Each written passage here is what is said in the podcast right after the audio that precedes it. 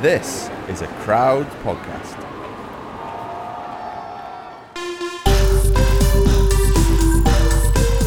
Hello, I'm Geraint Thomas, And I'm Tom Fordyce. and you've just entered the Geraint Thomas Cycling Club. Brought to you by Zwift, the indoor cycling app. Jump on your smart trainer and jump into Zwift. Croeso, or welcome. Tom, how's it going? Good, thanks, G. Yeah, um, yeah. I'm surprised to be talking to you today in some ways. Not because you're in your bright orange Ineos training kit and you've been out on your bike, because that happens at this time of year. But there's something else going on today, isn't there? Um, that might mean we didn't have a chat. Yeah, you're on about your birthday. I am. I'm very subtly pushing you towards my birthday. Now, it's not a massively, massively significant birthday. That will come next year. That is the point when all the over 50s in the Northwest Cyclocross League will look over their shoulders in fear. Yeah, well, Pembloyd Apis, Tom. Happy birthday. Thank you very much. Thank you very much. Um, your birthday always falls in a point of the season when you're actually training quite hard, doesn't it? It does, yeah. Or racing. Um, this year, possibly racing because it's end of May. So Giro time. exactly, yeah. And it's normally a bloody hard stage as well. If it was a sprint day, it'd be better, wouldn't it? But it's normally the last sort of three or four days where, and as we all know, the Giro likes to end. Well, difficulty level five. You know, it's uh, every stage is pretty hard. So um, yeah, that's going to be an interesting, interesting one. Actually, a few years ago, well, it was more than a few years ago, when I was in Barloworld, I had my birthday and um, just had a couple of beers in the evening, nothing crazy. You know, I didn't want to get drunk because we had a mountain time trial the next day. I must have had three or four. Anyway, do this mountain time trial. It was at altitude, gravel road. Cars couldn't even follow us. One of those type of stages, you know, we had a motorbike with spares on the back. Get to the top. I thought I was going to be sick, Tom. it was horrendous. Like as if the, the that just riding up that mountain wasn't hard enough for the altitude and everything and the exertion you had to put on. I think I definitely felt a couple of those beers the next day. I learnt my lesson then. Do you remember on Blue Peter when it used to be one of the cats or dogs' birthdays, and they'd always make this cake out of dog food, which actually looked quite attractive, but was still dog food. Do you find that if you are racing or training and you're away with Ineos on your birthday, that they will try and make you a sort of surrogate cake, which is actually disgusting because it has to be healthy? Yeah, kind of. I've had quite a few birthdays up in Tenerife, and um, yeah, we've had a couple of healthy cakes, which is just Mm. like pathetic. There's no point. Just don't give me a cake. There is no point. Yeah, but um, but then a few times I've had a decent one, and um, had my thirtieth up there actually. Sar came up. I think she regretted that when she realised how boring it was up there. But um, yeah, I don't know if ever. I think I might have had one birthday like at home since I was like eighteen. I've always been racing or away training camp and stuff, so um, no different this year either. All being well. What's the strategy then? Do you have a second birthday when you get home? Like, do it properly. Yeah, a bit like the Queen, you know, or the King now. I think uh, try and have a couple of birthdays, really. Um, you know, you might go out for a nice meal before you go away or after. You might get a couple of cards that Sara's slipped into my bag or whatever. But yeah, that's about it, really. It's pretty um, pathetic, but they're enjoyable. Yeah. Well, segue klaxon, G, because um, if I weren't receiving one already as being chairman of the GTCC, perhaps the ideal gift for me on my birthday would be our new hoodies, which are currently available at gtccstore.com. Wow, I think I might have got you a little surprise in the post, Tom. You never know. Ooh. Can I just say as well, I don't just wear my kit like this. I haven't been sat at home for two hours. I literally just got back through the door. I still got oil on my hands. I had another, well, I just had a puncture. I could do with this mechanic. Where's this full time mechanic, Tom? Where did you go today? Up in the hills? Well, actually, started the day I rode with um, George Russell. So I met him, uh, Jim Ratcliffe, the big boss of Ineos, and Dave B. We rode along to Ventimiglia in Italy. Um, it's about an hour or so. Stopped for a coffee. The, I think the coffee stop was longer than the ride, actually. Had a few coffees. I did. I stayed away from the croissants. You know, I was, especially when the boss is around, you got to be professional, haven't you, Tom? Do, do you find when you're riding with Dave and Jim Ratcliffe that you have to either just let them sit on your wheel because they pay the bills, or that you have to pretend that you're really tired and that Jim Ratcliffe has dropped you and you're like, whoa, Jim, that's so quick. I'm an elite rider and I can't keep, keep up with you. You must be in incredible shape. um, No, I'm more the other end. Just like I like to squeeze on a bit and let them show Oh. them that you know who's boss on the road. Tom, they might Show them where their money's but- going. yeah. That was a nice steady ride out there. It's a bit up and down, but um, yeah, it was nice blue skies, lovely ride. Um, then rode home and then I carried on training and yeah, as I said, punctured about 20 minutes after leaving them. And these tires we got, they're like um, no clinchers with the inner tube. Yeah. We've got them now for training, but Why? well, it's I guess if you puncture, you just change the tube, but rather than tubeless, it's a bit more But they're more likely to puncture, aren't they? This is one of the great debates in cycling. Yes, exactly. And um, yeah, it was, it was the same wheel that you can put tubeless tires on, so it was really tight. I need new thumbs, like just to get them on and off. Like you'd be screwed. How's your thumb, by the way? It'd be no good for taking tyres off whatsoever. I'd need to I'd need to hail a passerby with my robot hand and get them to help me out. Yeah, and I didn't have a pump, so don't take a pump from me because I'm always a bit like, ah, be alright. Um, and every year I end up buying a pump eventually, and I attach it to my bike. Go to training camp. First thing I do, take the bracket thing off. That gets lost, and I don't bother having a pump for the rest of the year, and then until November comes around again. But, um, but yeah, I had to drive up. Her and Max drove up with with a track pump to meet me. Um, so yeah, and then oh, towards the end of the ride, then I had to go to the dentist because I had a dentist appointment because I had a tooth out last week. So it was a quite an eventful ride, really. And then get back and straight on this to you. So Well, there is a little bit more bad news for your day, G, um, because for this year at least, you haven't been crowned Cycling Weekly's Male Rider of the Year. The silver lining to this is that the honour this time around has gone to Tom Pidcock, former guest on the GTCC, and Cycling Weekly's Female Rider of the Year is none other than Zoe Backstedt, who is another former guest on GTCC, and I like to think both of them are members. So it's not all bad news. yeah, big congrats to them. They, you know, people can go back and listen to those episodes as well if they want. Good shout. When you won it in the past, what is the prize? Is it um, a trophy? Is there some sort of champagne? Nothing actually. I think it's just to get a, a few sentences in the magazine. Yeah, I did find out the other day though. I won comeback of the year from um, the cycling podcast. Did you? Yeah, I get a mug. Is that is that entirely a good thing, or is it does it show that the fact is a comeback that you'd gone quite low? Well, yeah, that's the thing. It was kind of like they did ask me, did I see it as a comeback? I was kind of like, well, not really, to be honest. But you know, I'll take it. Any any prize you want to give me, wins a win. It's a little bit like getting the most improved player, isn't it? When you're a kid in the football team, and immediately you think this is great, I've won a prize, and you think they must have thought I was rubbish before. yeah, exactly. But they, they didn't know what they were watching before, did they? Then they realised got magic in these feet. Exactly.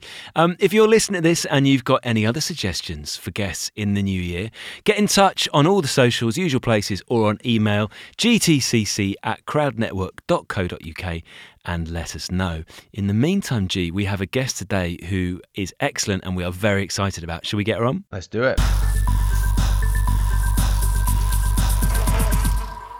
Gee, I am delighted to announce that we have got Momentous back on board as a sponsor for a Series 3 of the GTCC. Momentous, a little bit like UG, are dedicated to optimizing both the mind and body, and they're leading the way for high performance seekers at all levels. Right, so for those not familiar with Momentous, Gee, tell us all about their flagship product. Yeah, so PR lotion is something I've used on my body for years, Tom. It basically delivers bicarb directly to your muscles via your skin and bypasses the gut, which I don't know if you've ever drunk bicarb, Tom, but that's a big plus. The best time to use it, I find, is an hour and a half before your workout on Zwift or out on the road or whatever you're doing. And it's not too sticky either. It doesn't get stuck in your hairs if you've forgotten to shave. And it definitely helps me train harder. All of this is true, G. It is actually scientifically proven to improve performance and decrease muscle soreness and helps you make all those training goals. If you want to get your hands on some PR lotion, Momentous are giving GTCC members, that's you listening right now, yes, you, 25% off. Give them the code G. Just head over to prlotion.com and use the code GTCC2022 to get 25% off today. Enjoy.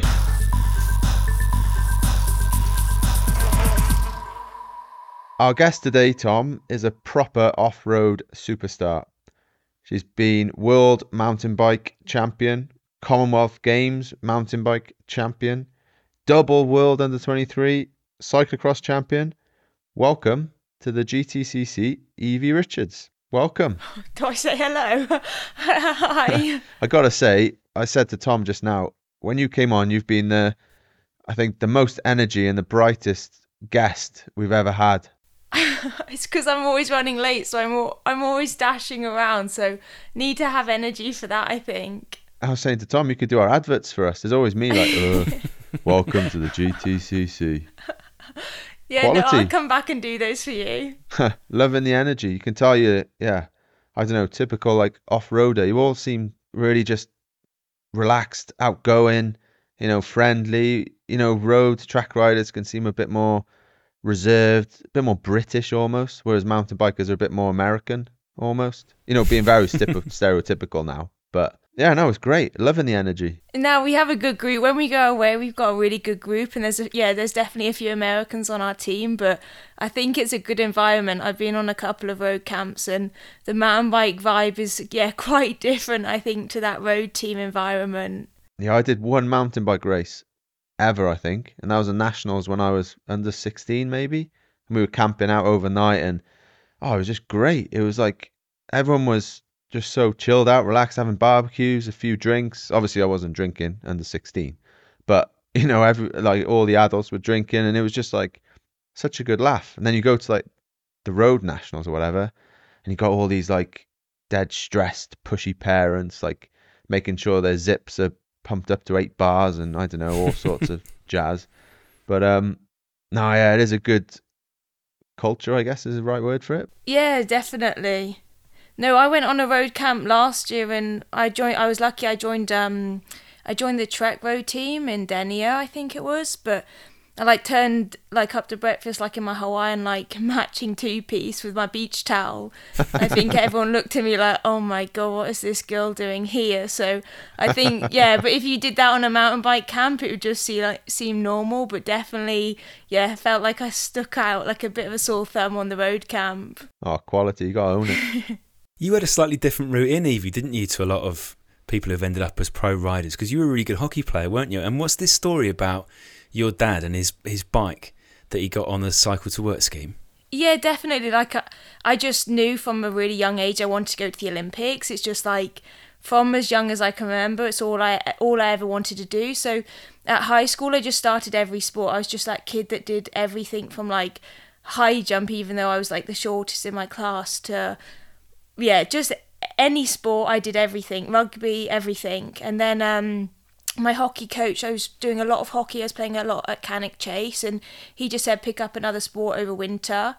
And at the time, cycling was literally the only thing I wasn't doing. So dad had a ride to work scheme, so he he'd bought a bike cheap, and we just started like a run ride. So one of us would run and the other one would ride. And soon after that, I got a job at a farm shop, and again, the only way to get there was t- for me to buy a bike so I could ride next to dad. So bought a bike with my first wage, like my weekend job, and it kind of went from there, just like me and dad pedaling together. That's quality. I'd like. Um, I was exactly the same. To be fair, when you said that, I just remember sitting in my mum and dad's front room on the carpet watching like. When was Barcelona Olympics now? 92. 92. I remember them for the first time. Is that when Linford Christie won? Yeah. So yeah, that was the first one I remember, and I must have been well, I would have been six then. You weren't weren't even born then, were you? I guess. No, I don't, I don't think so. but um, yeah, I remember watching them and just like yeah, exactly the same feeling. Like I want to go to the Olympics. Like I don't care what it's in, like whether that's swimming or athletics or anything. Well, bowls aren't in the Olympics, but they're in the Commie Games, aren't they? But whatever it is, like just dreaming of going to the Olympics and representing GB and standing on that podium, and it's uh, and it's the same with me. Like I, my parents didn't ride or anything because when I was younger, that was really the only way you'd get into it, as if your mum and dad were into it, you know. Whereas Yeah, now, obviously, it's a bit different. You have, you know, plenty of British riders performing across the board. You know, like you've won world championships on mountain bike. You know, Tom as well, Olympics as well, and you got the the track and everything that that's doing and the road. So it's slightly different now. But back then, you it was a bit different, wasn't it? You just stood out if you were riding your bike. Like, what are you doing that for? Yeah, definitely. I felt like it definitely didn't feel like the cool thing at school. Like I didn't. Kind of when I started riding, I then just kind of found like a new like went back to a group of boys I was at primary school and nursery with, and they kind of became my friends because definitely I don't think like a helmet's like the most trendy thing when you're like in sixth form and everyone's partying and you're just turning up on a eh, on a bike on a helmet with wearing a helmet to school. So yeah, definitely probably wasn't the trendiest sport it felt like at that age, but I think things have changed now. It seems like I think definitely quite a cool sport to go into now. Yeah, definitely. And what are they doing now as well, eh? I bet they wish they'd uh, joined you on those rides. Yeah, no, I don't know what a lot of them do. I think when I bump into them, they're still like, "Oh, have you, you got a proper job yet, Evie?" I'm like, "Oh no," like I'm still quite happy just riding for a bit longer. and why was it off-road riding that you loved, Evie, when you started? Why off-road rather than on the road? Yeah, so I, th- I I can't really remember. I think it was actually a cross bike I bought with my first wage to get to the farm shop, but um, for me, I always had like a little running loop on the hills, which I loved doing. And then when it was dad's mountain bike that I was using, I just remember feeling like really safe. I always worried when I ran on my own that someone might chase me or something. But as soon as I started on the mountain bike, thought, well, if I can do this on my own, I can like ride away from them faster if someone's chasing me. So it kind of just felt like it was like a progression on from running on the hills. And then I don't think mum and dad were too fussed about me being on the roads. They always felt like they were a bit more dangerous. So they were quite happy for me to go on my own and I was lucky that Liam Killeen, he raced in the Olympics. I watched him at Commonwealth Games, and Tracy Moseley, she was a downhill world champ as well. And they did sessions, and the boys that I went to nursery with, they were being coached and doing bits with Tracy and Liam. So it kind of was just the road was never really. There was always a little bit of an opportunity really in riding, and that's what the boys were doing in the village. So I, I kind of just went into that and very lucky that Tracy and Liam were there really and just kind of got swooped up by them. And whereabouts were you riding? Because you're from near the Malverns, aren't you? And there's some lovely little cheeky trails through the hills there. Was that where you were going? Yeah, so literally like where my mum and dad live, like 800 metres between my house and my cousin's house with all the boys that I used to ride with. We literally were all neighbours, all all lived on the same road and we would have like a turbo session on a Tuesday in one of the boys' garage, and then we'd meet up above the well, above where the cafe my mum worked on on the next day, and then we'd have a weekend ride together. So we literally just us boys just like went out and yeah, I, I, was just lucky that the Malvern Hills are so good for riding, and just we didn't have to go far really for to have a good training and a bit of fun. It's funny you say that Turbo Tuesdays. Like I remember when we were kids, used to go around Luke Rowe's house into his garage, and we'd all be there on the turbos or rollers. They were actually.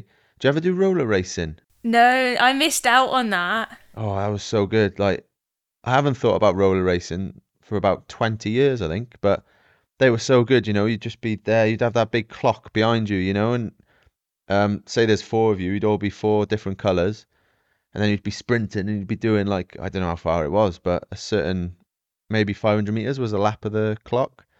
And you'd uh, your needles then. So if I was red and you were blue or whatever, you'd be racing around, and the guy holding you would be there like, yeah, come on, come on, come on.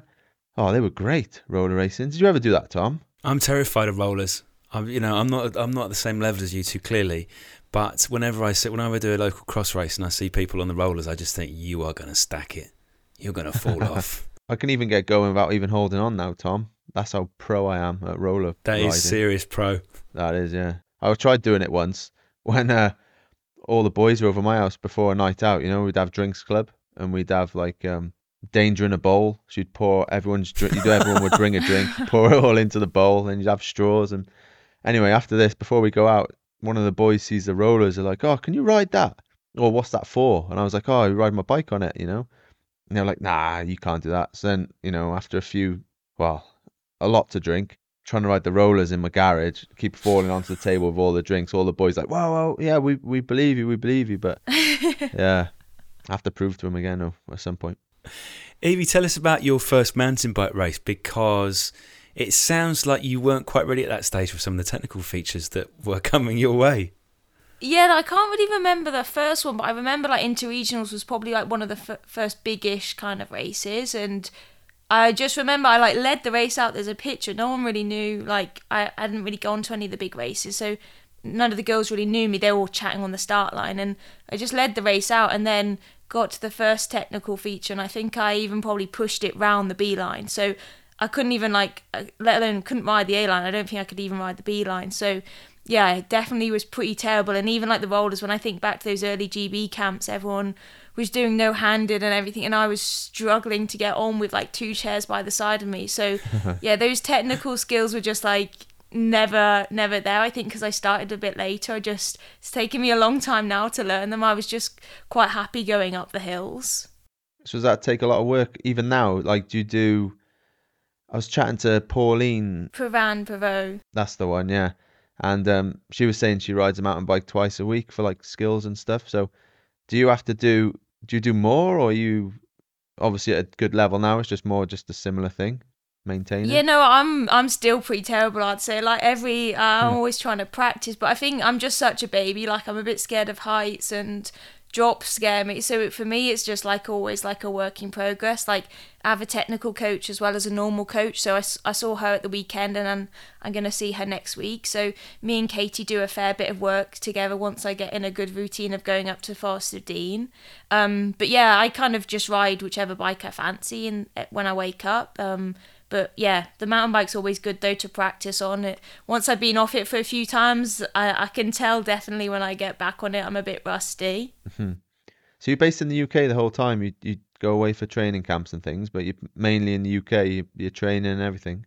Yeah, I bought a little cottage next to my, like in between my grandparents and my mum and dad. Um, and yeah, I just train at home basically on my own most of the time, and then go away. Like I'll just organise a little training camp with me, and maybe I'll try and persuade a friend to come along with me. But it's quite like, yeah, just me trying to like organise like little training camps or whatever whenever I can. So it's been a pretty miserable day in the UK when the day we're recording this Evie. Where I am in the northwest, it hasn't stopped raining all day. Let's say you were to wake up tomorrow morning and you went down. I don't know if you got a bike shed at the garage. Um, I'm going to give you a choice of bike, and I'd like to know which one you're going to choose. So you've got a nice road bike in there. I'm sure you've got a mountain bike and a cross bike. Might be a time trial bike in there, I guess. Which of the list of bikes are you going for tomorrow morning?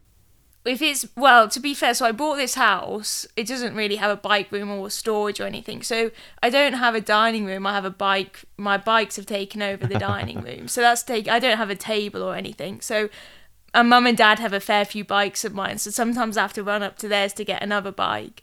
But if it's like a really wet day like i always go on the mountain bike. I love the mountain bike in the mud. Like put on full waterproofs and I'm pretty happy on life if it's raining and I'm on the mountain bike that day. Just stick a mud on on the front wheel and I'm kind of ready to go. I think we need to talk mud here, G. Because as, you know, I like getting out the mountain bike. I like doing cross racing, and Evie, there are in the same way as Eskimos have supposedly hundred different words for snow. I think people who ride mountain bikes and cross bikes, we could probably list about hundred different types of mud, couldn't we? Wet, sloppy mud, loamy mud, clay mud, dry, rutty mud.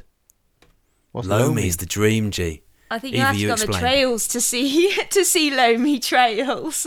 I think that's your next podcast. Get you on the trails to see loamy mud. Evie, let's explain to G why loamy mud is such fun. If your if your rear wheel is digging in some nice loamy mud. I wouldn't say I'm like the proper connoisseur of mud because I just I, mud's mud, but like loamy trails is like well you don't get them around here, but it's I, I don't really know how to describe it, but it's just like a freshly cut trail that like kind of holds your wheel um when you Okay. go around the corners. I think was how I describe it.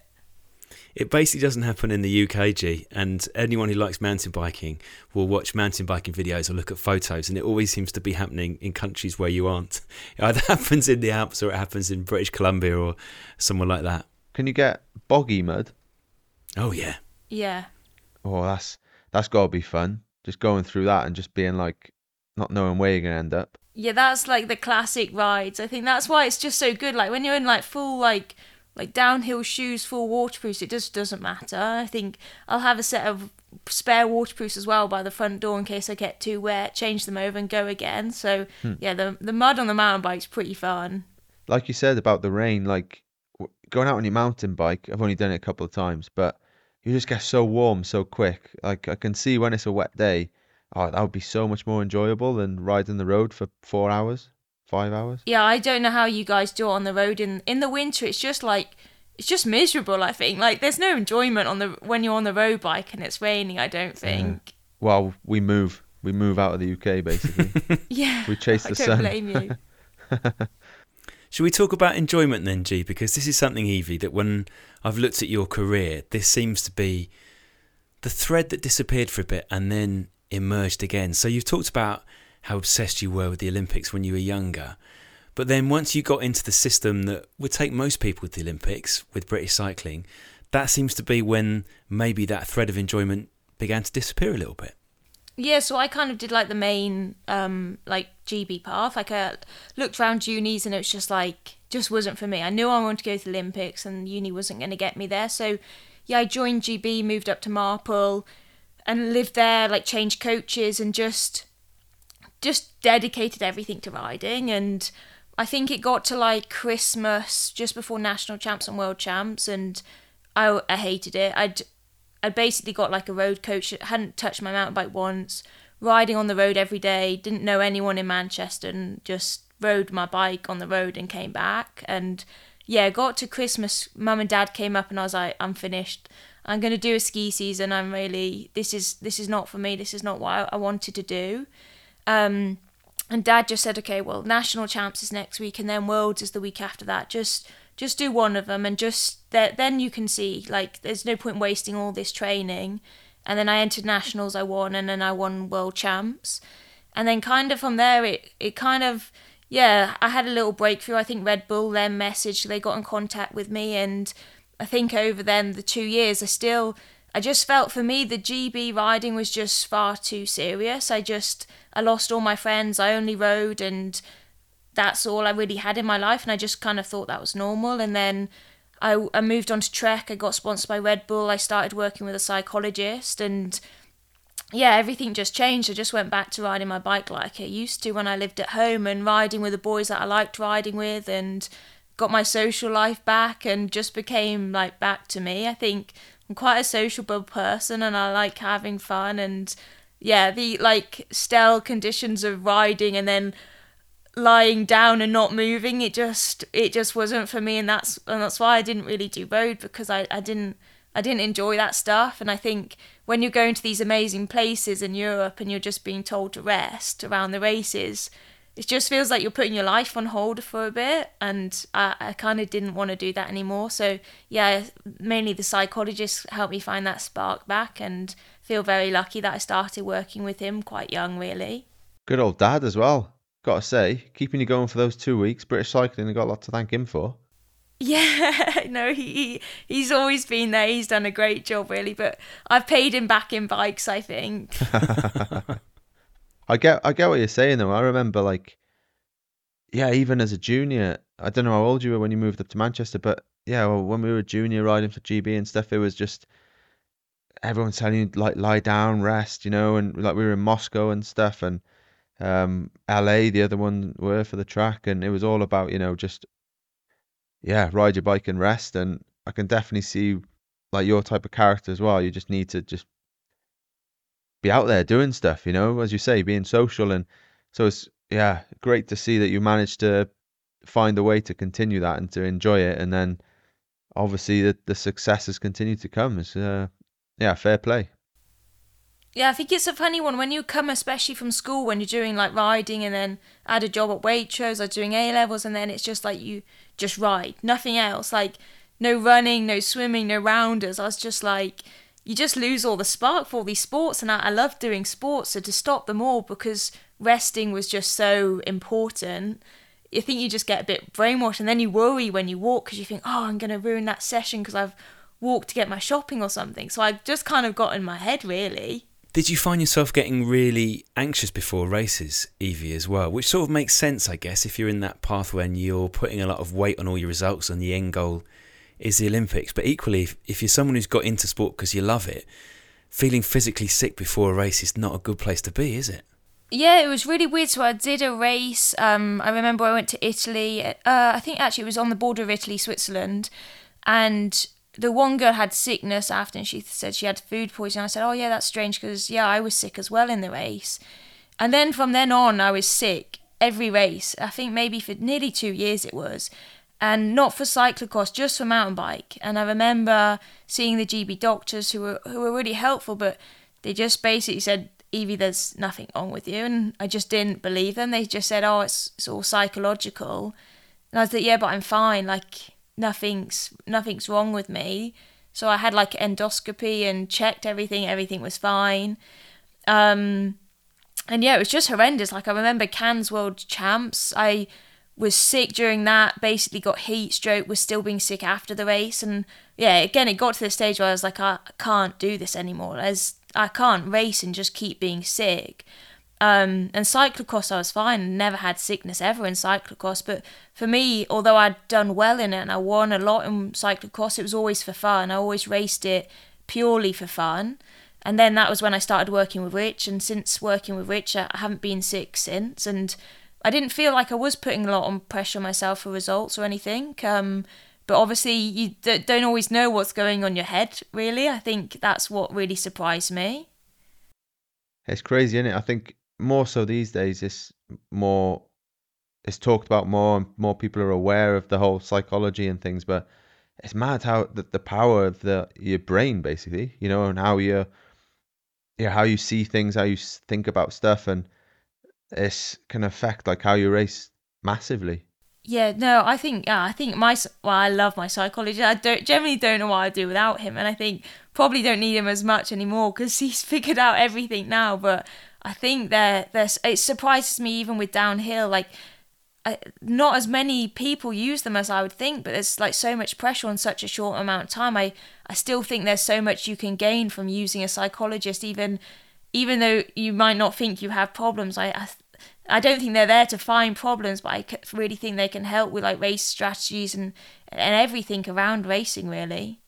Yeah, that was one thing Steve Peters was really good at. Like we had a few um general chats with him. I didn't really speak to him one to one too much, but I did a little bit, but n- not as much as um, some of the other guys that have said publicly that they worked with him. And um, yeah, I guess I was fortunate that a lot of things he said was kind of like how my mentality was anyway. You know, stuff like all you can do is get out there and do your best. Like, why are you worrying about X, Y, and Z that you can't affect, or this guy or that guy? Like, he's got two arms, two legs, same as you. Like, whatever, you know, it's just get out there and do your best. You're not going to go out there and try to fail. Um, and if it does go tits up, you'll learn from it. You know, you, will look back, see what went wrong, and, and make sure that doesn't happen again. And um, that's kind of the way I thought about it. But then hearing Steve do his talks and say similar things along those lines, it really cemented that like belief system almost in me to continue like that. Really, and um, yeah, as I say, you could be the best by far physically, but if mentally you just something goes wrong or you, it triggers something, it could be it, you know. Yeah, and even now, like I, I do a lot of race plans before my races, and there's certain riders, and you can see you can almost plan. Not that you want to plan your race around them, but you know if you watch enough races, you can see how different females or like the girls I race against, they how they respond to races, and I, I think you can psychologically like crack them in a race. Like you can see people's heads fall off sometimes, and again, that's yeah, all down to psychology, which is crazy. Because Tom was chatting to me in an earlier episode actually about how Tom races cross. He's really bad, but he loves racing cross and getting True. muddy. and uh, just a local thing. And um, Tom was saying how if he has a bad start, it's almost a good thing because then he can actually work his way through the field, and psychologically that's good. Whereas if he has a good start, he's with some guys who are a bit better, and he ends up going backwards. So, uh, any tips for Tom?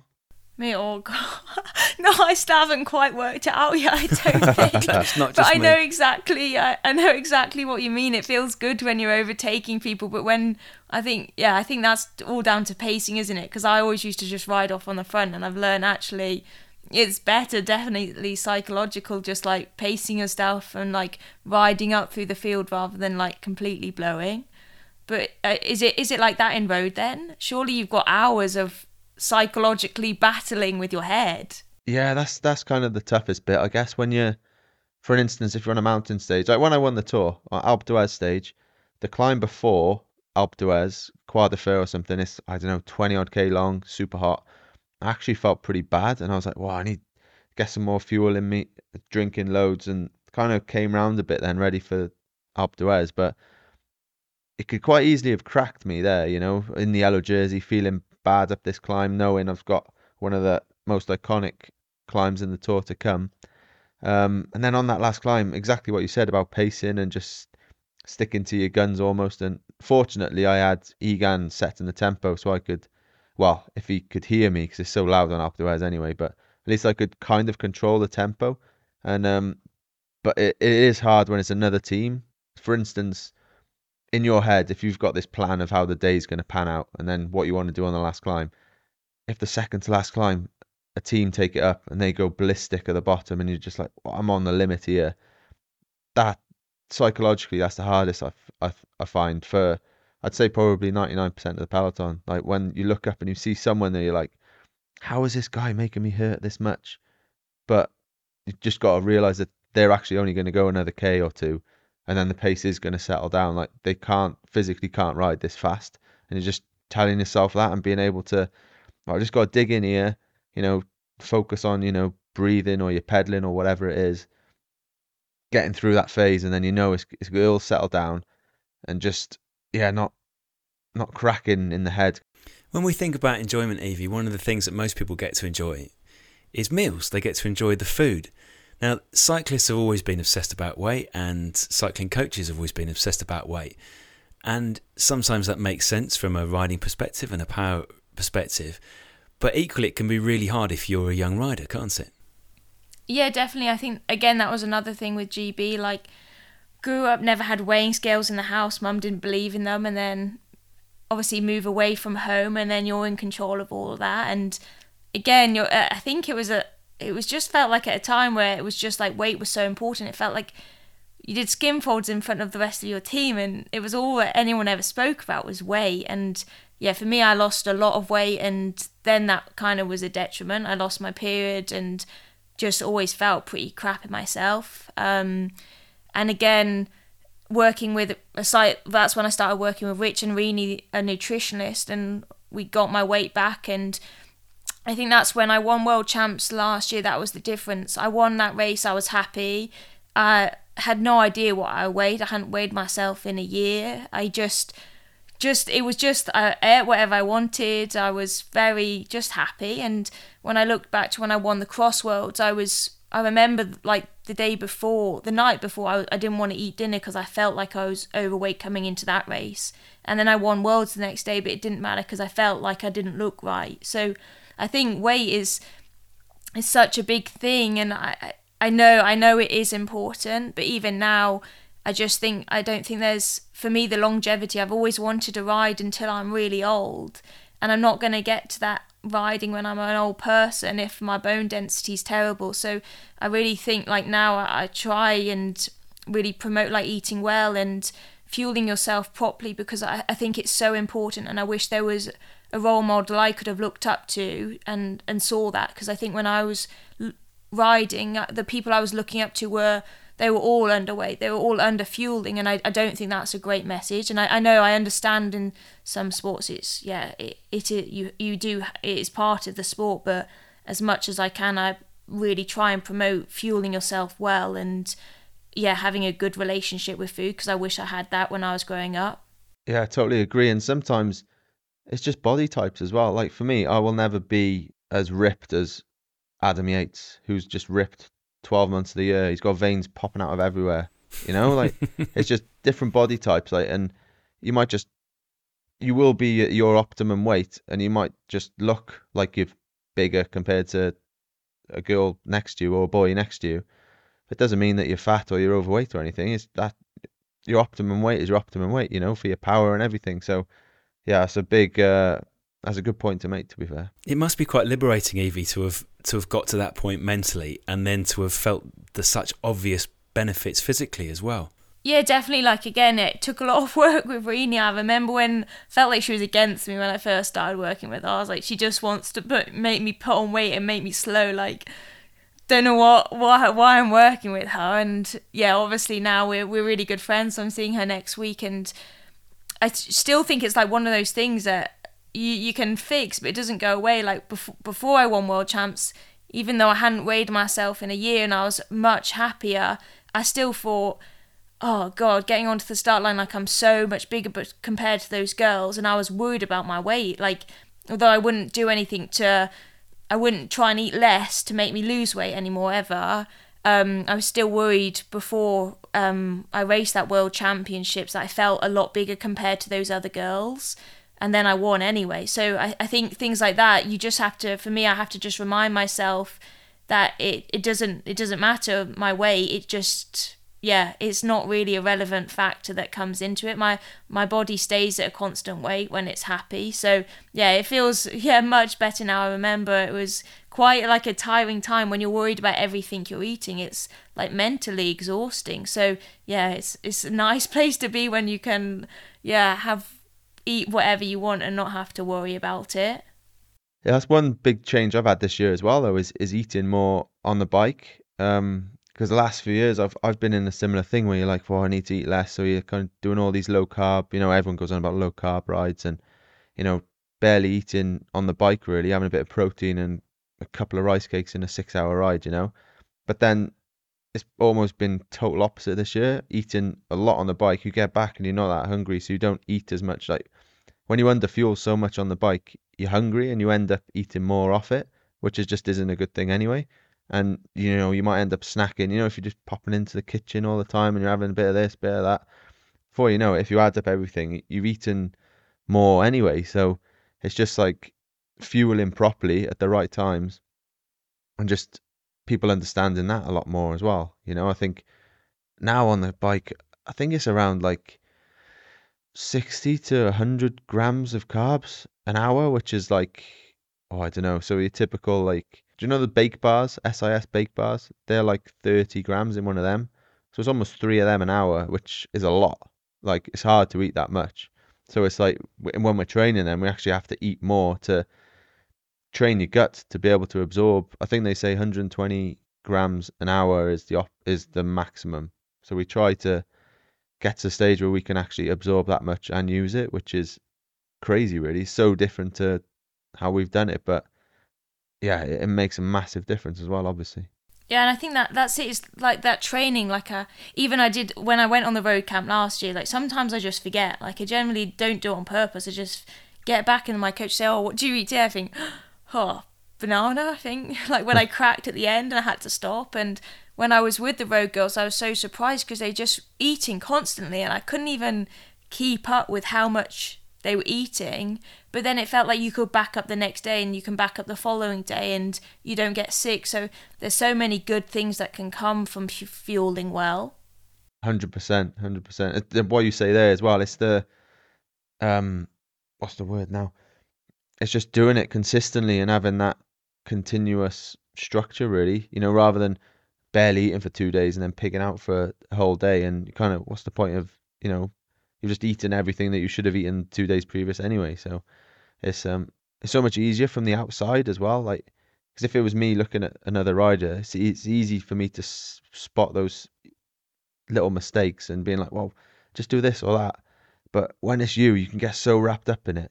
And um, I think every cyclist, pro cyclist, must go through a similar thing. Some less so than others that are naturally just you know small and light, but I think that's it as well. There's so many riders and everyone's doing not normally like to the extremes, but everyone's doing something quite differently. So it's easy to get caught up in thinking what you're doing is wrong or thinking you're not having the knowledge really to to know how to feel feel properly. It must be really satisfying, Evie, because when you won the worlds in 2021, that that route in Trentino was clearly pretty hilly, and from the outside, it seemed like you were most powerful on the climbs.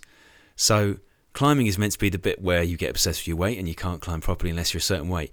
The climbing was where you won it. Yeah, I know, and I still look back and I'm like, how? And even in, I swear in the commentary they said, well, Evie's not a climber, so she probably won't catch Pauline. And then I did, and I, I again, yeah, that race I was worried about my weight because it's such a hilly course, and people say like people are honest. They say, oh, well, you're not a climber, you know, yeah, maybe next week will suit you better, like, and everyone's quite honest with that. So yeah, I was yeah, I was quite surprised that I, I, I did like shine well on the climb somehow. I'm not really sure, but I think that just shows like that training. I trained well. I was in a good place. I was happy, and that all of those just came together on the climb. And it yeah, it shows it didn't really affect me at all.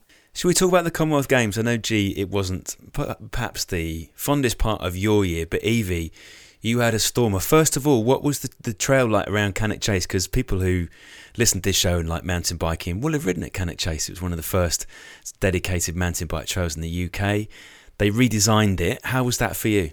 Yeah, it was good. They did a good job. Like Cannock Chasers, like for us XC riders, like the World Cup courses are progressing like harder and harder. Every, every race is like more more technical. So stepping down to Cannock is like I don't know how to describe it in road terms, but it's pretty easy like compared to the World Cup 3 race but they definitely did like a good job of making new features and I think for me it's just cool that I know that that course will be there now for anyone else to ride. All those people that came to watch it's there now and they can go and ride it. So I, I think it was just yeah some there's something special about having a home games for sure. Maybe we should do that Tom. We've done Madone.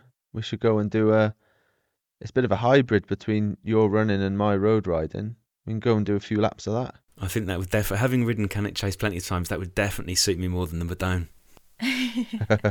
How about the race then, Evie? Because I remember watching that and you were, well, out in front for most of the race, right?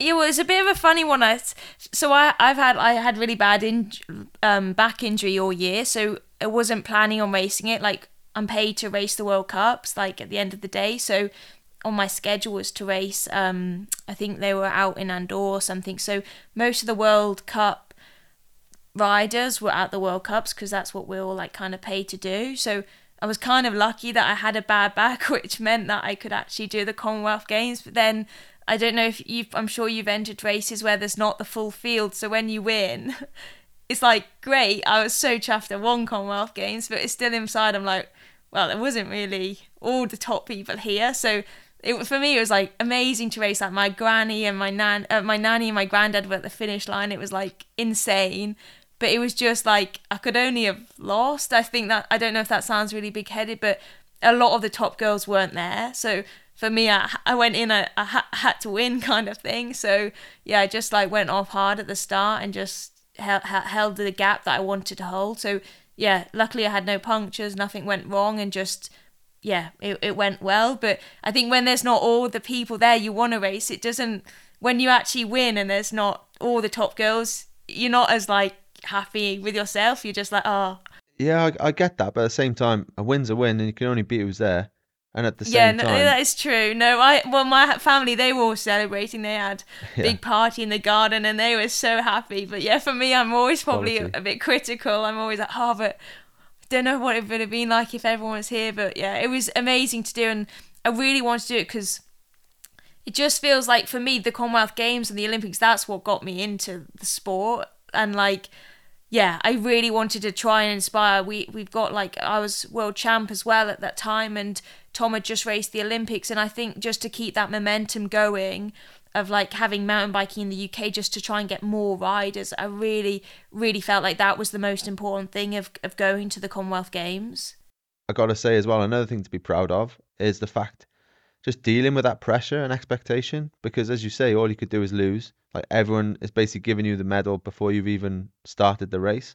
So i think dealing with that is a massive you should take a lot from that as well. Just you know you'd had your injury. It was it was hard to just get back from that. So to go there and well tick the box sounds a bit too thing but you know to go there and, and win the race it's um it takes a lot. You know, I think people underestimate how much pressure that is. You know, just being expected to win, especially in a home commie games and etc. etc. So don't be too hard on yourself. I think G can be my new psychologist, can't he? I got a flat fee, five hundred quid an hour. Sorry, sorry, Tom. I'm just selling my. Uh, selling myself. There was also Evie that very nice save. We don't like to talk about uh, crashes on this show, um, which will make sense to you if you're familiar with Geraint's career. But there was that very nice save because the grass in that main field was a little bit slippery. So a few people had problems. Your back wheel went out, and then you just popped it back up and kept riding. Well, it was because I was having quite clear time splits on the course, and there was like a time gap I wanted to keep. And then someone must have gave me the wrong time gap, or something must have happened because came back through, and then someone told me the time gap. Uh, she was closed it down by thirty seconds. And I turned around, I saw her, and I slipped. I was like, "Where did she come from?" So it was more. It wasn't really a. Yeah, it wasn't supposed to crash. It was more like a shock that she'd like somehow closed down that gap. So yeah, luckily I saved that because um, I think it was Charlie Aldridge. I think the other boy from Scotland. I think he washed out there and he he ripped his rear mech. So yeah, it was lucky I didn't do that. But yeah, I was just a bit shocked. Like definitely, it was probably mum probably gave me the wrong time split. She's not normally very good at it.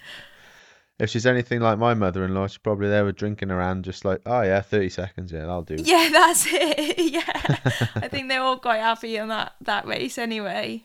So, with all that you've been through, Evie, what would your advice be to young riders listen to this? I think it's just like having like maintaining as much of that social life as possible. Like, wh- yeah, when I look back to when I did well in 21, like I was seeing all my friends. I'd been on holiday to Cornwall with my family, which again I'd missed out on for four years. And I think we all, everyone is obsessed with, did like you've got to sacrifice everything. And I, I just don't believe in that. I really don't think you do. I think you can have I think you can have a really balanced life and still do well. And I, I think that's the important thing is not to put your life on hold. Just like try and ride and race alongside of doing all those things that you like to do, and just just to find that balance. You don't need to sacrifice everything. I don't I don't really believe in that if I'm honest. Oh, Tom, I think that's a great way to wrap it up. I think Evie, what you just said there, just I think I, I have met you before, but this is the first time I've spoke to you properly, and I think you're a perfect role model. So much people should know about you a lot more than some of the other people out there on Instagram or whatever. I think uh, unbelievable person. I think you do so much good as well. So uh, good luck with uh, the rest of this season, anyway. And thanks oh, for coming thank on. Thank you very much. And yeah, I by the way, I, I listen to your podcast a lot when I'm training. I love listening to it. If I'm on a road bike in the rain, it's normally it's normally your podcast on. So um, great. Good job That's with what the we podcast. love to hear, Tom. Yeah, best guest ever. Confirmed. Amazing, thank you. Nice one. Cheers. Thanks a lot. Tom, we got a new sponsor for season three, and I think we're all going to benefit from this one. Yeah, we know how much you all love coffee, especially on a bike ride. So we've only gone and partnered up with Origin Coffee. Not only that, but we've got you a very chunky discount too. Not a bad start to the season from our chairperson. Yeah, gee, I'm on it from the word go, you know that. A little bit about Origin Coffee then. So they're pioneers in sourcing and roasting some of the highest quality specialty coffee on the market today. In fact, they launch a new coffee every week. Right, so how are we getting our hands on this to taste then, G? Well, I've already done that for you. I've tried Resolute. I would describe it as chocolate, stone fruit, bit of caramel. Have you just read that off the label? Yeah. But I, I did choose it because it's no nonsense. It's just a classic, proper coffee, you know? If you want to try Origin Coffee, just like G, you can get 30% off all coffee and pods by going to origincoffee.co.uk and using the code GTCC30 at checkout. All online orders are roasted and shipped the same day, and they have a rewards program so customers can earn points and get cash back every time they shop online. That's code GTCC30 at checkout. Go and get yours today. Enjoy.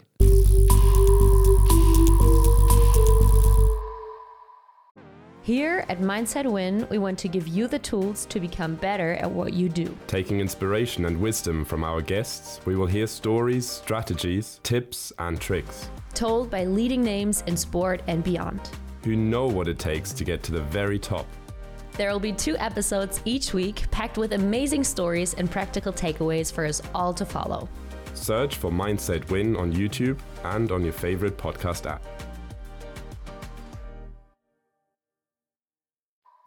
Tom, Zwift are back for their third season sponsoring the GTCC.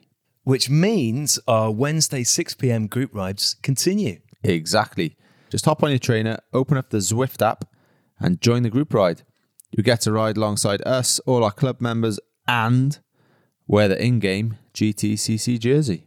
And if you're new to Zwift, just go to Zwift.com to start your free trial today. During this season of the pod, we're going to be walking you through all the new stuff we've been trying out on the app. Just think of us as your testing team. So, Chairman Tom, what have you been trying this week? This week, G, I have been riding headfirst into clubs on Zwift. Did you know you can join up to 10 clubs and you can have up to 10,000 people in one club? There's also a new recommendation setting too to help you find them more easily and find like minded communities.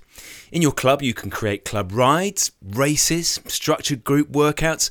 So I reckon, G, it's probably about time we got an official GTCC club going on Zwift. We'll be able to send you all notifications to keep you in the loop about what's happening. Sound good, G? It does indeed, Tom. And big news for this Wednesday's club ride at 6 pm UK time. I'm going to be leading it and I'll be joined by this week's podcast, Anna van der Breggen. Massive. See you all Wednesday.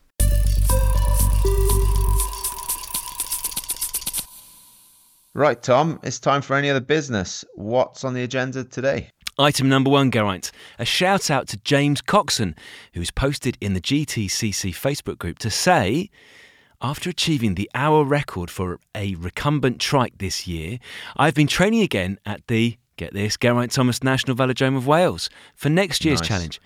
Great support from them during their disability sessions. He says, I like to think G would be proud. Extremely proud. Any opportunity to say the Geraint Thomas National Velodrome of Wales is always a great shout out. But no, yeah, fair play. Good to see us, um, well, come into good use. Birthplace of champions, that's what it is. Exactly. We have also been fielding a number of food related questions for you in recent weeks, Geraint, and another one has come in. This is a dichotomy that I personally don't agree with. It's cheese and onion versus salt and vinegar. Um, I'm guessing crisps, right? I think so, yeah. Yeah, I don't know what else it would be, to be fair. on, on your chips, cheese and onion chips. Um, oh, it's got to be salt and vinegar. You say that like it's a fact. To be honest, I would turn my nose up at both those flavours. I think they're the two worst flavours in the in the Really? whole. Oh yeah, they're too To they're honest, too Tom- sour, too tart. Being a vegetarian, your your options are limited already. I wouldn't cancel out two options that are vegetarian friendly straight away. What do you go for? Well, wait till you get to the second part of your food related questions. This one comes from Neil Hawkhead, who would like to know Burger King or McDonald's. Neil, without spoiling the surprise, my answer is the same, which is neither. um, phew, I haven't had one for ages, but it'd probably be McDonald's. I think the chips are a bit better, aren't they? I But don't then know. if there if there was a KFC up for grabs, I'd go for a KFC. Interesting. Probably the most unhealthy, but oh, that chicken's so good. Tom, just just once, just just don't be a vegetarian. Just one night. That's night. not how it works. really. Just one. just one time. I'm going to steer you towards a cycling question, G, that has come in from Joe. Joe would like to know how do you or your coaches judge how much volume and intensity you can handle without overtraining or risking injury? Uh, the second part of this from Joe is what can enthusiasts who are serious but not gifted pros do to find that sweet spot, especially with some cross training in there? Thoughts? Well, it's um, it's difficult. It's a bit like trial and error, really. It's it's understanding your body and knowing how much you can take. And I think it's um, you can do a lot more than you realize. I think. But one thing Shane always used to say was you can't overtrain. You can just underrest, which I wouldn't say is hundred percent accurate, but it's definitely yeah a lot in that. I think you know.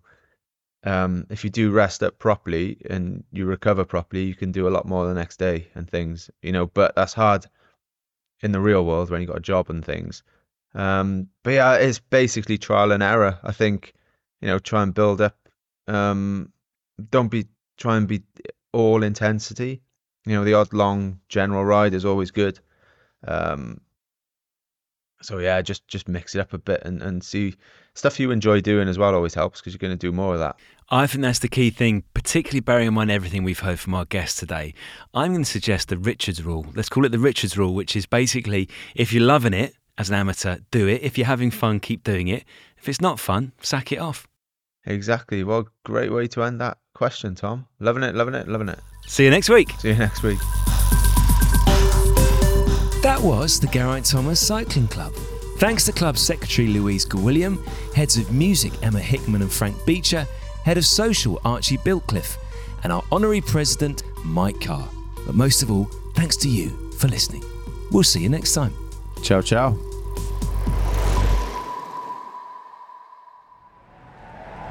Crowd Network, a place where you belong.